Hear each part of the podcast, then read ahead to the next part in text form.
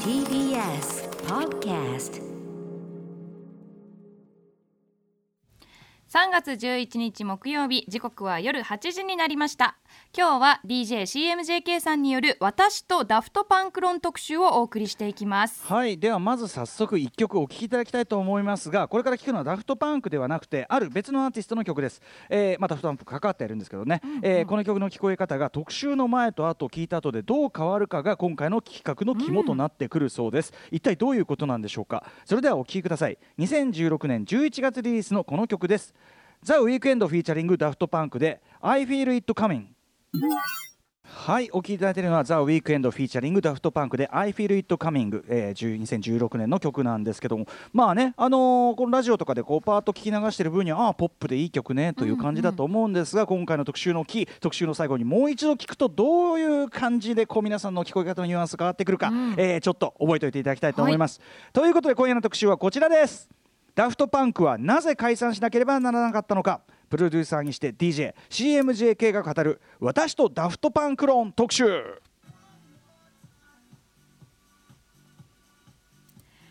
ラジオでお聞きの方もラジコでお聞きの方もこんばんは。TBS ラジオキーステーションにお送りしているアフターシックスジャンクションです。はい、えー、ということで改めまして私パーソナリティのライムスター宇多丸です思わず One More Time に首を振り続けてしまいました 乗っちゃいますねはい、そしてはい、木曜パートナーのうないりさです。ここからは聞けば世界がちょっと変わるといいなな特集コーナービヨンドザカルチャーです。今夜は先月22日突如解散を発表し世界中のファンたちを驚かせたダフトパンク特集ということで0年代以降のダンスミュージックそしてポミポップミュージックシーンに大きな影響を与えたフランスの音楽デュオダフトパンクがなぜこのタイミングで解散をしたのかえそんな疑問に自らの音楽遍歴を重ねながら考察したネット記事が話題となったプロデューサーで DJ の CMJK さん番組もいろいろお世話になっております。CMJK さんをお招きして CMJK さんだからこそ語れる私とダフトパンク論大いに語っていただきます。ということで今夜のゲストご紹介しましょう。プロデューサーにして DJ の CMJK さんです。よろしくお願いします。こんばんは、よろしくお願いします。どうもこんばんは。よろしくお願いします。ご無沙汰しております。ご無沙汰か。らついこの間か。ついこの間ですよ。今年の1月そうですね。はい。えーありがとうございました。はい、えー、CMJK さん今年の1月27日水曜日、えーキャリア30周年にして初のソロアルバム「ランドスケープ1」をリリースしたタイミングでご出演いただきました、まあ、あとね、はい。キュートメンとしてもご出演いただいたりとかたこ焼きレインボーのね、えーメガミックスとしてねをやっていただいたりとか、本当にいつもお世話になっております。こちらこそありがとうございます。お世話になってます。はい、ということで改めて CMJK さんプロフィール紹介、うなやさんからお願いします。CMJK さんは1991年電気グルーヴのメンバーとしてデビューされます。90年代前半、日本のテクノブームの立役者の一人です。キュートメンなど自身が参加するプロジェクトのみならず少年隊、スマップ、V6、シリス、私立恵比寿中学、たこ焼きレインボー、アンジュルム、ジュースジュースなど多数のアーティストのサウンドプロデュースも手掛けられています。はい、そしてですね今日のまあメインテーマでありますダフトパンクについてもうなやさん改めてのご紹介お願いします。えーダフトパンクとは1993年ギ・マニュエル・ド・オメン・クリストとトーマ・バンガルテルによってパリで結成されたフランスの電子音楽デュオです。2人はもともとダーリンというパンクロックのユニットとして活動を開始します。1993年にとあるコンピレーションアルバムに参加したところその曲がイギリスの音楽誌メロディーメーカーで「あダフトパンキースラッシュ」と酷評されてしまいました。ダフトパンクとは間抜けなパンクという意味。しかし2人はこれを気に入りユニット名にして活動を開始。1995年のシングル「ダ・ファンクや2000年松本零士さんが映像を手掛けた「ワンモアタイムなどが大ヒット。2013年のグラミー賞ではファレル・ウィリアムスナイル・ロジャースを迎えた「ゲットラッキー」で最優秀レコード賞を受賞します。そして先月22日に突如解散を発表したんです。はい。えーということで今夜の特集は CMJK さんが2月23日に書かれたノートの記事ですね、えーダフトパンクはなぜ解散しなければいけなかったのか僕なりの考察これがあの非常にあの話題を呼んで、まあ、この番組のですね、えースタッフがですね岩崎君がですね岩崎ディレクターが目をつけてあのお声掛けさせていただいたんですけど、はい。まずその CMJK さんこの記事あのんなぜ書かれたというかことなんでしょうか？まあ、あの、いろいろな方が今回の解散に関して発信していらしたんですけど、うんうんまあ、大体そのロボットっぽいマスクですとか、うんうん。あの、先ほどもおっしゃってた松本零士先生とのコラボですとか、うんうんまあ、そういったことも素晴らしいし、面白いんですけど、ん割とこう、付加価値にばかり皆さん目がいっているなという気がしてたのと、うんうんあとやっぱりその後に出てくるフレンチエレクトロ、あるいはフィルターハウスみたいな奏者みたいに、あのうんそうなんですけど、うんうんうんなんかこう、もやもやしまして、あはあは殴り書きに近い形でばーっと書いてしまいました。あはい。なるほど。ちょっと CMJK さんが考えるそのダフトパンクの位置づけというところと皆さんがおっしゃっているところの違和感もあってという。そうですね、うんはい、うん。うんでしかもこの記事興味深いのはなんかある意味そのダンスミュージック特にその打ち込みサンプリングをベースとした音楽の進化史というかなんかそれにもなってますよね。そうですね、くしくも90年代頭から今に至るまでの、うん。はい、そして、まあ、なぞってそうです CMJK さんご自身の音楽遍歴とか興味の行きどころとも重なるという感じでしたもんね。そうですね、はい。うんでですねこちらあの記事反響は結構あったわけですよね。そうですね、あのーまあ、もやもやをしてるので、解消しようと思って殴り書きだったんですが、今現在1000いいねぐらいいただいてまして、はい、めちゃめちゃ。はい。面白いし勉強にもなるしすごくあのなんていうかなあの我々からしても勉強にもなるというのがあるんですけどご自身でこの書いてみて改めて分かったこととか発見とかってありますか？あもうそれはたくさんあります。でも今、それ今言っちゃうと、もう、あちゃんちゃんな まあね。はい。はいまあ今日のいろいろお話伺うんでその中でもね、はい。ちょっとねえちょいちょい伺いたいと思います、はい、よろしくお願いしおます。願いします。それではお知らせのと CMJK さんによる私とダフトパンクローンスタートです。Junction. 時刻は8時9分生放送でお送りしているアフターシックスジャンクション今夜はダフトパンクはなぜ解散しなければならなかったのか。プロデューサーにして DJCMJK が語る私とダフトパンク論特集をお送りしていきます。改めまして CMJK さんよろしくお願いします。はい、よろしくお願いしはいます。お願いします。それではここから CMJK さんとダフトパンクの出会いを時系列順に追いかけながらお話を伺っていきます。まず早速パート1です CMJK さんとダフトパンクの出会い。はいということで CMJK さん初めてダフトパンク、えーまあ、曲作品と出会ったのはいつ頃何の曲でしょうか？はい、あの95年に普通にあの DJ 用のネタを探しにうん。アナログレコード買いに行って、はい。えーダ・ファンクですね、これに出会いました。ダファンクこれ当時はすごく注目されてた感じだったんですか？レコヤとかでも。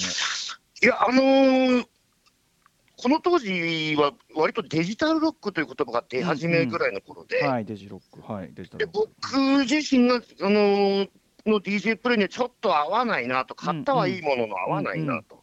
ところがこれ、アメリカでとても売れまして、うんうんえー全米ダンスセットナンバーワンになって220万枚売れたんだうんそうなんです、アメリカでは。うんうんあなるほど、で僕は UK にちょっと好みが寄っていたので、うんうんあアメリカで受けるかなるほどねというぐらいの認識でしたね。なるほど。となるとやっぱりそんなに印象としてこのダ・ファンク95年の時点では CMJK さん的にはめっちゃいいっていう感じでもなかった？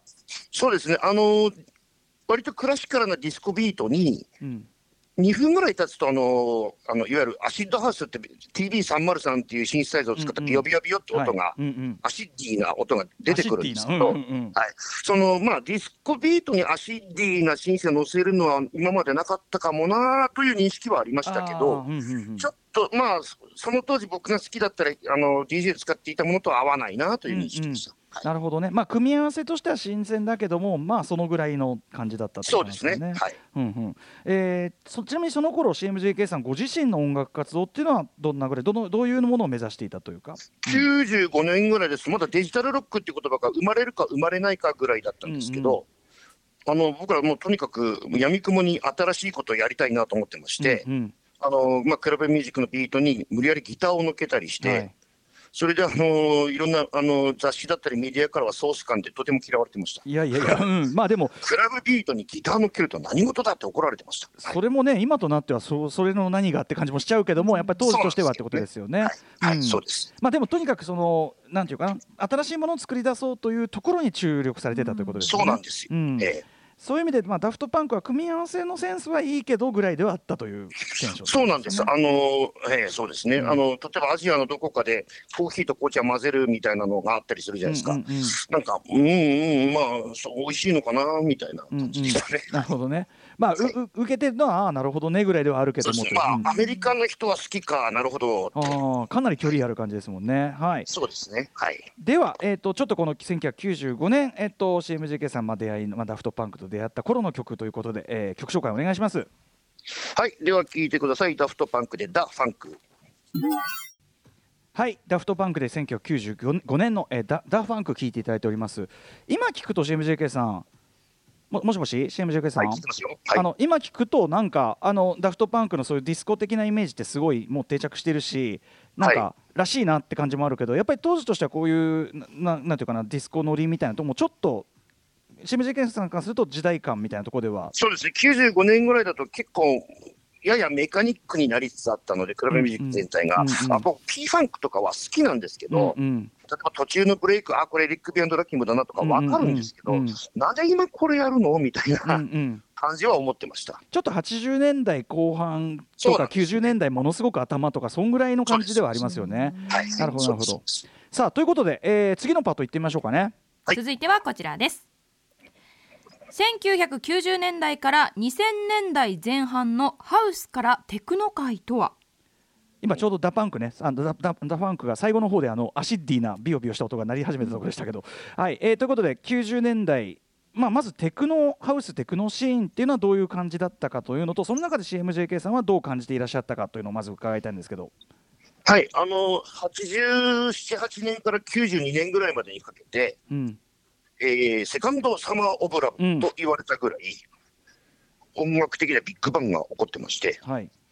えーハウスミュージック、ヒップホップ、あとインディーロック、インディーロック、例えば代表的なムーブメントでいうと、マンチェスタームーブメントっていうのがあったんですけど、はい。その辺は全員もうみんな同じようなラインで一緒くたに聴いてる人が多かったんですよね。うんうんそれはあのー日本だけにとどまらず、アメリカでもヨーロッパでも、はい。うんはい、具体的にはまあそのサンプリングとかもベースにした、まあ、ダンスミュージック化がすごく著しいっつうか全体に。そうですね、んん。あのー割とレイブという言葉もその当時あったんですけど、うんうん。えーレボリューションプラスライブでレイブって造語が生まれたんですが、レボリューションプラスライブなんだ。はい、割と世界中どんちゃん騒ぎしてた印象ですね、なるほど。88年から92年にかけて。まあ本当にかね全シーンがガラッと変わりましたよね本当にねこれでね。そうです、そうです、うん。はい。そんな中、うん、でえっと CMJK さんご自身も電気グルーヴとして1990年。そうですね、だから、まあ、その当時、海外で活躍していたアーティストもほぼ同世代ですし、うん、あと、まああの、サンプラーが安価になったっていうのが一番でかいと思うんですね。ああなるほど、うんうん、僕らがあの高校生ぐらいの頃聞いてた本物の 80s はシンセサイザー何千万もしましたから。そうですね、うんうん、でそれが10万、20万で手に入るようになったっていうのが、割と世界的に大きかったと思うんですね。そうか。誰もがそういうこう新たな音が作れるようにもなったしってことですかね。そうですね。だから、パンクムーブメントの時に3コード覚えれば、もうバンド組めるみたいなのよりも上回るぐらいの衝撃というか、そうですね。もうだってはい。楽器すら弾いてないもんね、もはやね僕ら。そうなんです。ね、ブックメイキングな出来事だったと思います。まさにそれはヒップホップに関しても本当にそういう感じがありましたけど、はい。でなんですがそういう活動する中で割とこうあれですよね電気離離脱えっと旧えっと離脱退された91年ですか？えっとね。CMJK さん脱退されて割とこうあれですか早い段階からちょっとこうモードが CMJK さんご自身は変わってきたところもあるんですか、そうですね、あのーまあ、電気グルーヴも楽しかったんですけど、うん。もうちょっとこう、クラブビートに歌メロ乗っけて、歌のメロディーを乗っけてみたいなですとか、うんうん。まあ、あとマッシュバタックとかが好きだったんで、例えばはい生弦を乗っけてみたいなとか、そういうちょっと電気入れ歌できなそうだなみたいなことにも少し興味がいきまして、はいはい、で、キュートメンっていうのをうんやってみたり、はい、そうか、ある種ちょっとこう音いいわゆる音楽的なというか演奏とかも含めたそうですね。歌唱とかっていう方向に興味がいいき始めたってことですかね。でなおかつあのこのノートの記事もありますけどあの CMJK さんもうシンセサイザーのサウンドそのものに打ち込みとかそういう感じ自体に嫌になっちゃったみたいな時期も。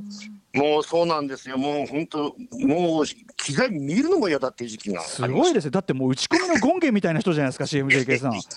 うん。いや、もう、あの、だんだんその、クラブミュージックがあれれみたいな、ちょっと、まあ、嫌いじゃないんだけど、ちょっとずずっとや聴いてるのやってるの疲れるなみたいな風にシフトしていきまして、うんうん。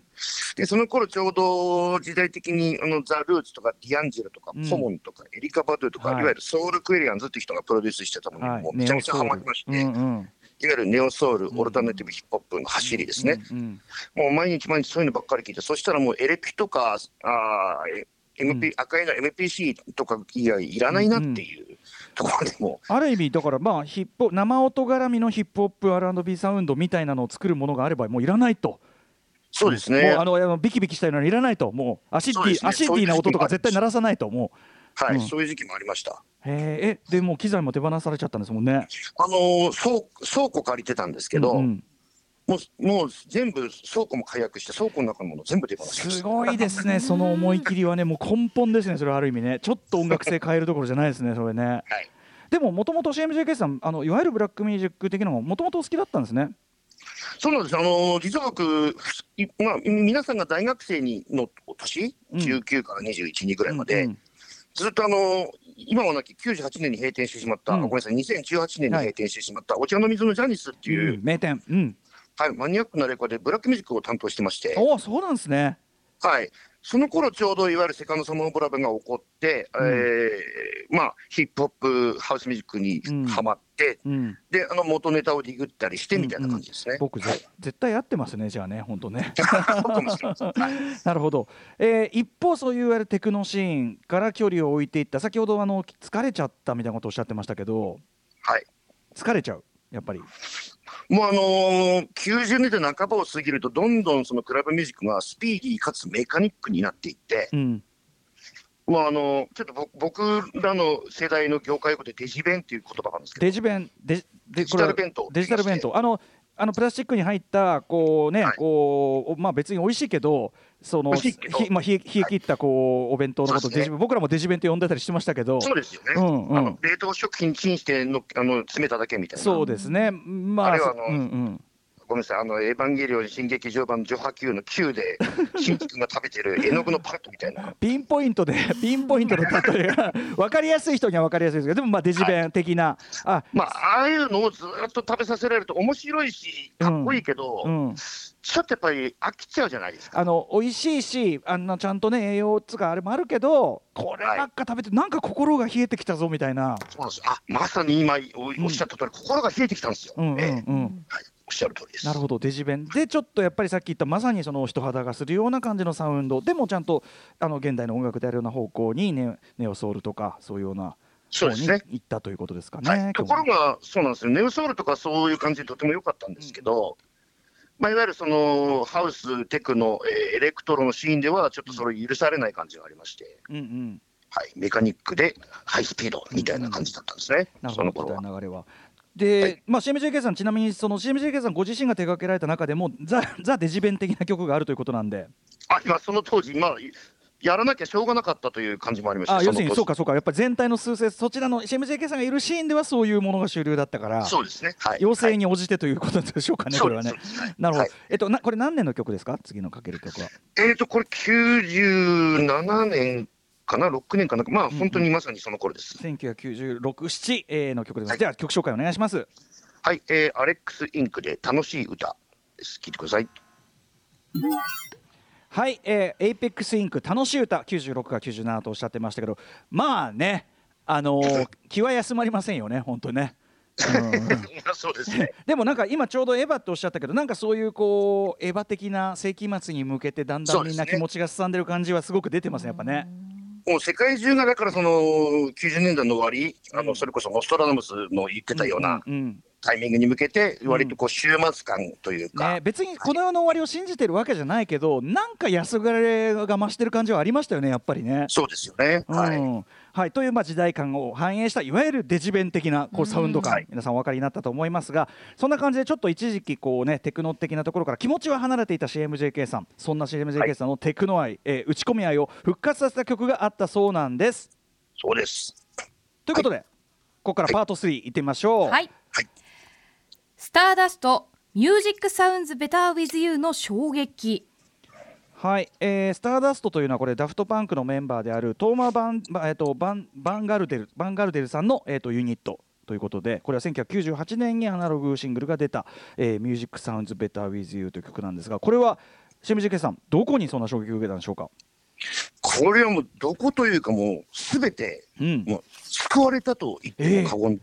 うわもう疲れたわ気持ちが冷たいわと思ってたとこにわーってこそうです。だから、シンジ君が食べてたような絵の具のパレットみたいなデジタル弁当を食ってるのに、うん。急に無農薬野菜のうん。なんか煮物を食べさせていただけたみたいな、もう泣いて感謝 自然の力みたいな。ポロリみたいな。はい。そうです。じゃあそれがどういうニュアンスなのかね。はい。あの曲を聴いていただくのが早いと思いますのでぜひ曲紹介お願いします。はい。スターダストでミュージックサウンズベーターウィズユー。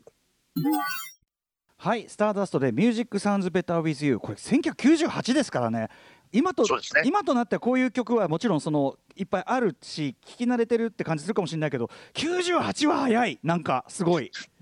本当にね、この頃こういうのなかったんです。よ。うんすごい。これを98に出してるのはすごいやっぱし。確かに。はい、えー改めてスターダストどういうグループなんですか？はい、えっ、と、トーマ・バンガルテルと、まあ、ダフトパンクメンバー、トーマ・バンガルテルと、うん。プロデューサー、DJ のアラン・ブラックスという人と、あと、この男の人、シンガーのベンジャミン・ダイヤモンドという3人によるユニットなんですけど、はい。えー元ネタ、チャカ・カーンの Fate っていう曲なんですけども、チャラうん。チャラってギターのとこですね。じゃあこれを延々サンプリングして、うん。ビート乗っけて、ちょっとスモーキーで、あのソウルフルなボーカルが乗っかるという、もうこの当時、ありそうで全くなかったある意味後の後の One More Time を予感させるようなそうですね。感じでもありますね。これでフィルターハウスっていうあのジャンルができるんですが、あのこの頃ちょっとして、この後ちょっとして、アーマンド・バンヘルデンっていう人がですね、うんうん。 You Don't Know Me という曲を出して、うん。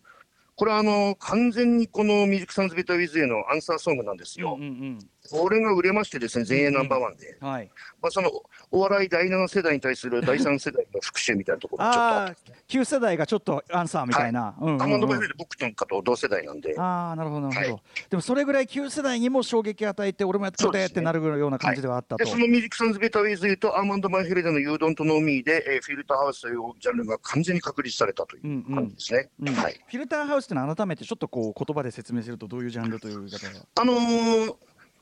通、曲全体をこもらせたり、あの聞こえが良くなったりとか、そのフィルターって言うんですけど、はいもこもこ曲ね全体には普通書けないんですけど、こんなに全編もこもこもこもこね。そうなんです、全編もこもこさせて、だんだうんん聞こえてくるみたいなのが、うん。これが多分 Music Sounds Better With がおそらく初めてじゃないかなと。なるほどなるほど。はい。そうかそうか。ね先ほどあのずっとこうビキビキビキそれこそさっきのすごくエッジが立ったビキビキビキビキビキボコボコボコってこういう音に対してものすごくこう、まあまろやかっつうか包み込むようなオーガニックなオーガニックな、はでもこれ同時に先ほどさあのー有機野菜ねしんじ君がデジベンから、あの有機野菜の聞いたごさんでありがとうとおっしゃってましたけどでもこれ、有機野菜だけどフフリーズドライなのにこんなにちゃんと生の味がするなんてみたいな。ちょっとその感じないですか、そこもまたね、発明だと思いまして、うんうんうん。発明だな、すごいなという感動でしたね。あのーサンプリングミュージックそのものはもともとあるしそのベースになってるのはそういう有機的なものなのにでもちゃんとデジタルのフィルターを通してそうですね。でもちゃんと生っぽいグルーブもあってっていうだからこうなんかこうデジタル感とそういうオーガニック感の融合中かそうですね。だからまさにこういった CMJK さんが好きだったものと好きだったものの融合ですよね。そうなんですよ。僕はあのメカニックとオーガニック混ざってるものが好きなので、うんまあ、あのエディットがうまいな、編集がうまいなっていうのはデビュー当時からダフトパンクに思ってましたが、ええええトーマバンガルテでこんなに頭冴えてるかというね、うんうんうんはい、組み合わせのみならずある種の音楽像全体として提示したわけですもんね。そうなんです。はいなるほど。フリーズドライ美味しいです。本当本当美料亭ね料亭の味みたいですみたいなさあのそうですよ、ね。あの板前さんがさこれよくそういう CM やそうやってますよね。そういう感じそういう感じ。は いそういう感じです。はいさあということで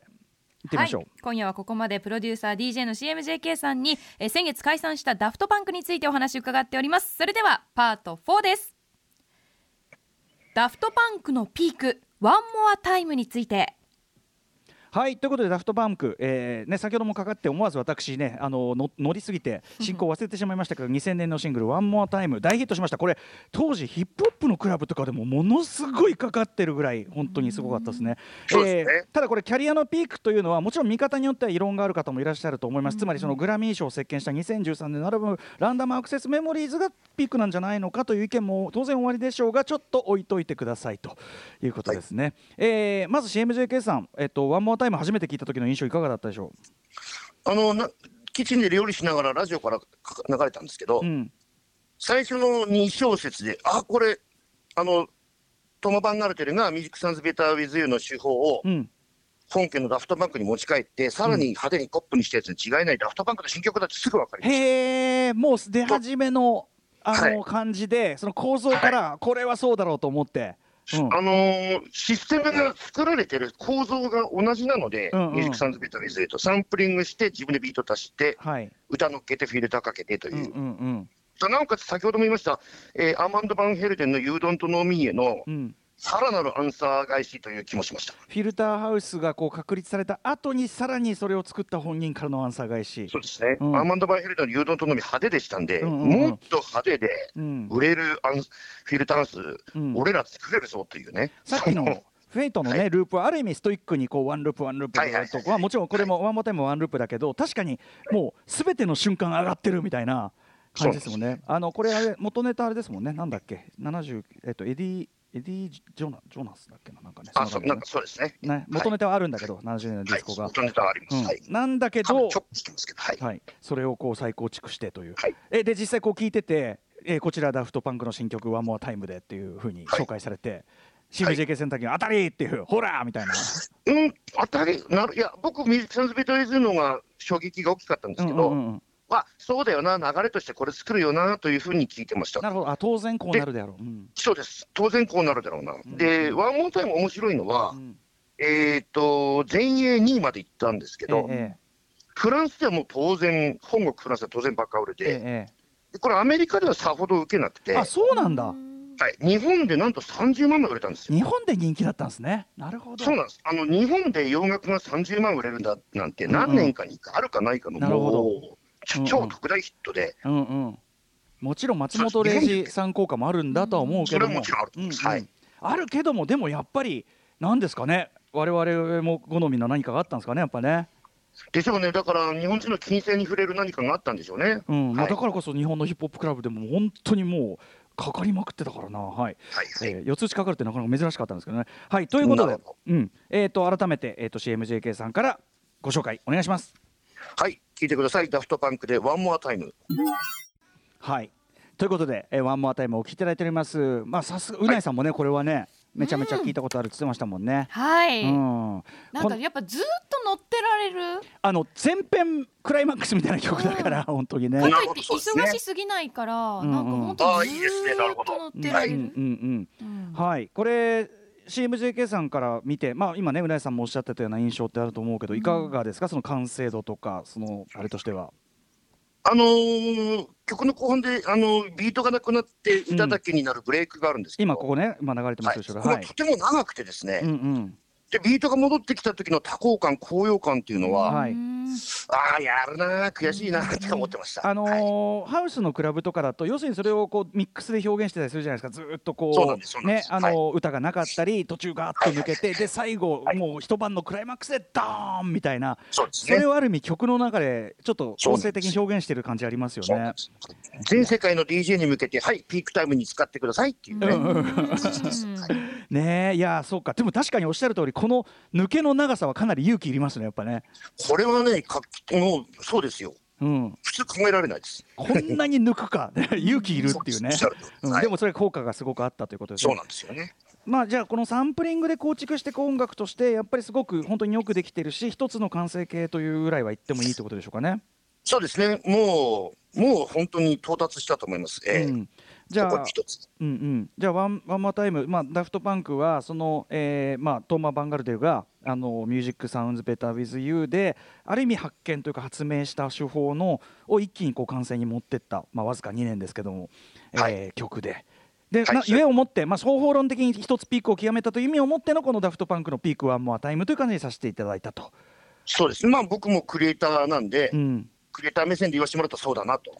ねえでもやってることを構造的に説明できてもこれ作れっつってもやっぱできないもんですかね？やっぱしそうですね。発想がお思いつかないですよ。うんうんううんんそうかそうかでもはい出来上がったものはすごい構造としてシンプルだからねなんかみんな楽しめたりそうなんですよ。シンとかねプルっていうのはまた、あの、そこに持ってくのもまた大変なんですよね。そうですよねこれだけでこれだけで持つってことがすごいですもんね本当ねそういうことです。はい。さあということで、えっとまあ、これは、えっとダフトパンク2000年の曲なんですけども CMJK さん、まあ、後にそのダフトパンクさらにね、えーランダムアクセスメモリーズというアルバムで、まあ、これが非常にあのグラミーもいっぱい取ったりなんかして、まあ、なんていうの？あの社会的栄誉という意味では、まあ、こっちでさらに上げたって言い方できるとは思うんですがはい。CMJK さんから見るとどうでしょう？このランダムアクセスメモリーズは。あのー結論的に僕の感想から言わせていただいちゃうとですね、うんあの、まあ、あの、参加ミュージシャン、例えば、ナイル・ロジャースですとか、うん。ファレル・ウィリアムスですとか、もともと大好きなんですね。まあ、そういうゲ豪華なゲストミュージシャン、わーって寄せ集めて作ったのは、もう、ワクワクするんですが、はい。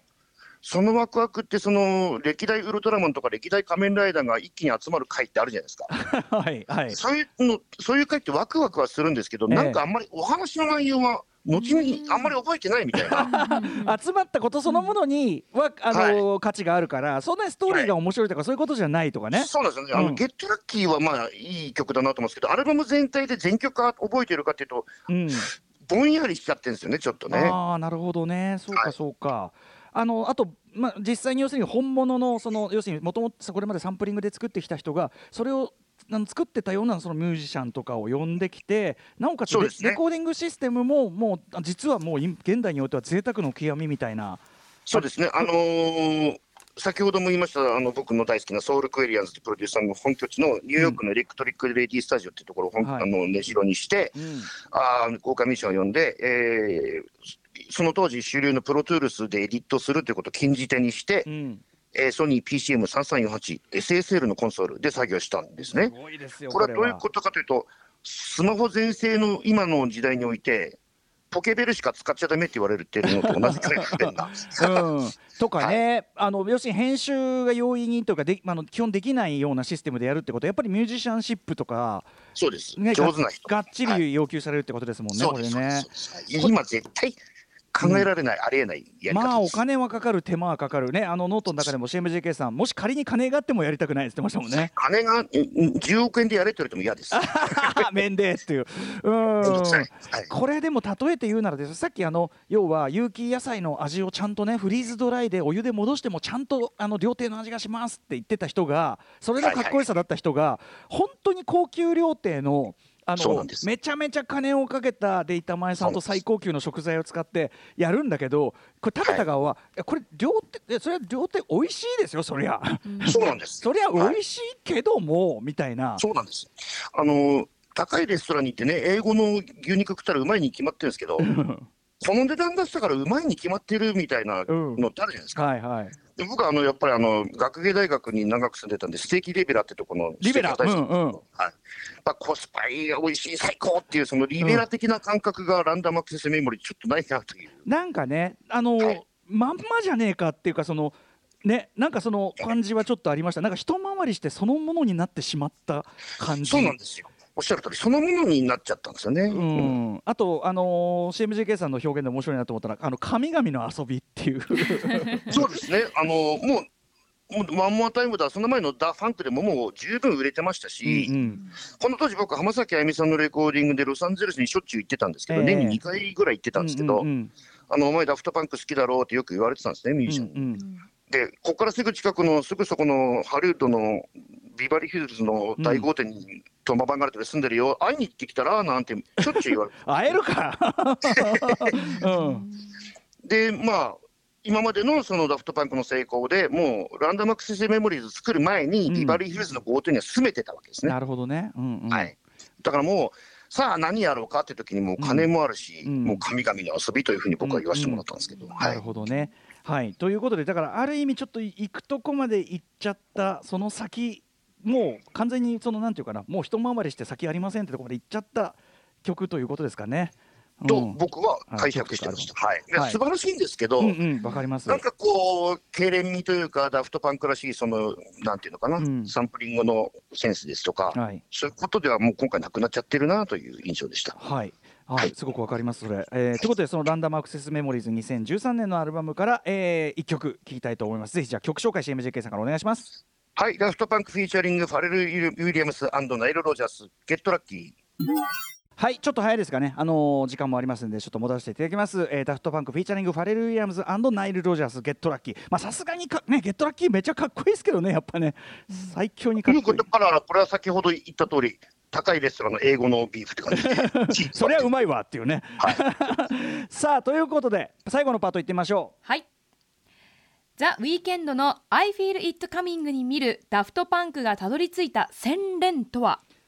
はい、2016年ザ・ウィークエンドの I Feel It Coming フィーチャリングダフトパンクオープニングのね聞きあの冒頭でも聞いていただきましたけど、なぜこの曲最後つながっていくんでしょうか？はい、え CMJK さん、えっ、とこの曲はなぜ選ばれたんですか？はい、あの普通に編曲の仕事で、あのリファレンス参考曲で聴けと言われまして、うんうんで、長聞きしてたんですね。うんうんうん。長聞きすると、すごいもうマニアックにもう本物の 80s の手法だったりの寄せ集めで、うんうんうん。クラクラするぐらい聞いてて疲れちゃうぐらい完成度高いなと思って、ちょっとあのーやうんうん。はい。あごめんなさい。嫌になっちゃったんですけど、長聞きするととっても気持ちよく聞けると、これどういうことだろうと思いまして。つ。まりその 80s 的なねサウンドもちろん 80s リバイバルあちこちでやってますけどこれに関しては本当にその例えばなら音の鳴り方であるとか何からっていうののそのあれが本当マニアックに追求されてると。そうですね、あと、同じく、えー、ザ・ウィークエンドのブラインディング・ライツって曲も、うん。あのー、DX7 のベースの音を使ってまして、新世代 DX7 はい、うん。昔の名義なんですけど、うんうん。それはあのちょっと僕らの感覚からちょっと恥ずかしいなって思ったんですけど、あまりにも80年代これあの例えが面白いですねこれね CMJK さんの、えー結婚式に今、えー、吉川浩司張りの肩パッドジャケットを着ていくぐらい恥ずかしい。僕ら感覚的にそんな感じで。いやでもはい。逆にかっこいいんじゃないかみたいな、でもまあうまくそれを使ってるとその普通だったら恥ずかしいようなところまでやってそうですねはい。ういうマニアックに凝りに凝った 80s リバイバルでありながらライトに聞き直すこともできるということですよね。そうなんですよ、そこがすごいなと思いまして、ザ・ウィークエンド。うんうん。はい、で、あの、なんちゃってじゃないんですよね。うんうん。本当にオタクで、本当によく知ってるなという、うんうん。もう舌を巻くという感じですね。にもかかわらず、そこにある種のこうなんていうの重みみたいのは感じさせないとかね。押し付けがましさとかも感じさせない。これはなぜだと思うんですか、あのーちょっとね、ウィキペディアでザ・ウィークのことをちょっと調べたんですけど、うんうん。あのまあ、もちろんそのブラックミュージックにルーツを持ってるのは当たり前なんですが、うん意外とそのそれこそ先ほども言いましたインディーロックのマンチェスタームーブメントですとか、うんうん。あと80年代後半の80年代のそのダークなニューウェーブですとか、うんそういうのも好きだって書いてうん、あって、はいはい、うん、意外と僕はストンと腑に落ちましたね。そういう人が作ってるあれだからまずははい。だからその要は、えー、とザ・ウィークエンドがアーティストとしてすごい引き出しも豊富だし、まあ、追求度が非常に優秀であるっていう、まあ、もちろん今やもう世界最高峰ですからね、あるっていうのはあるけども、はい、うんうん、一方そのダフトパンクのサウンドという面で。はい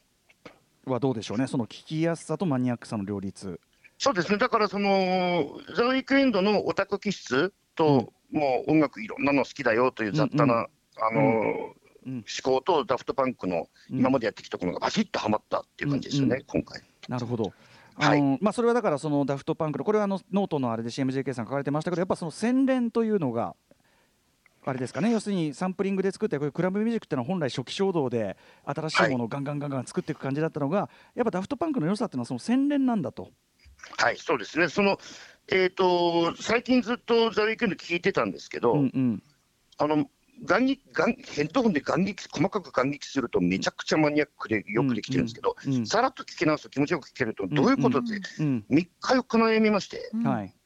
そうか、これが洗練なのかと、もう50を過ぎて初めて分かって、もううん膝から崩れ落ちるぐらいの衝撃を自分では受けたんですね。はあなるはい、ほど。それはダフトパンクの解散のちょっと前なの,、はいの話なんですけど、うんはいうん。うん逆に。なるほど、ダフトパンク、これがずっとやりたかったのかっていうのが、うんよようやく、うん。ごめん、ダフトパンクって思うぐらい、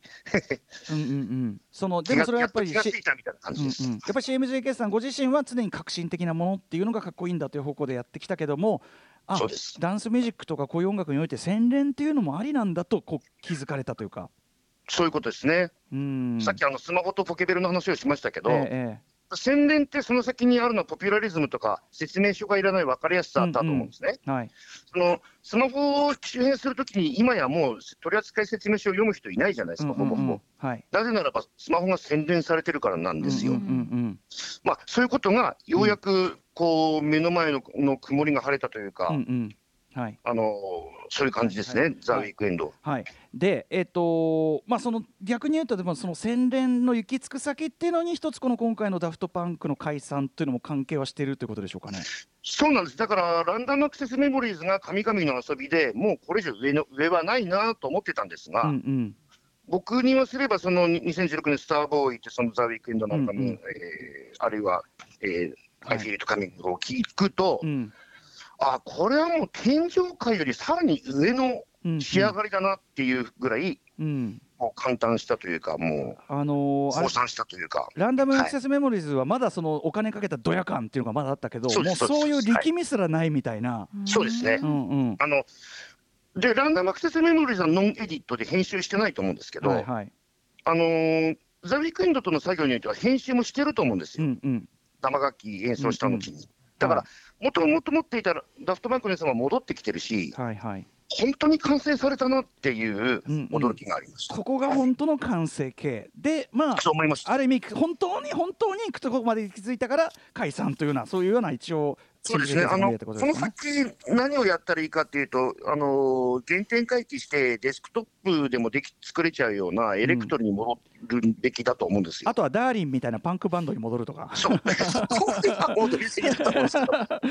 はい。で、まあ、そのデスクトップミュージックに戻るとすると、もうダフトパンク重荷でしかないですようんうねん。そうかそうか。もう名前は重くなっちゃうからそういう意味でははい。そうかそうか、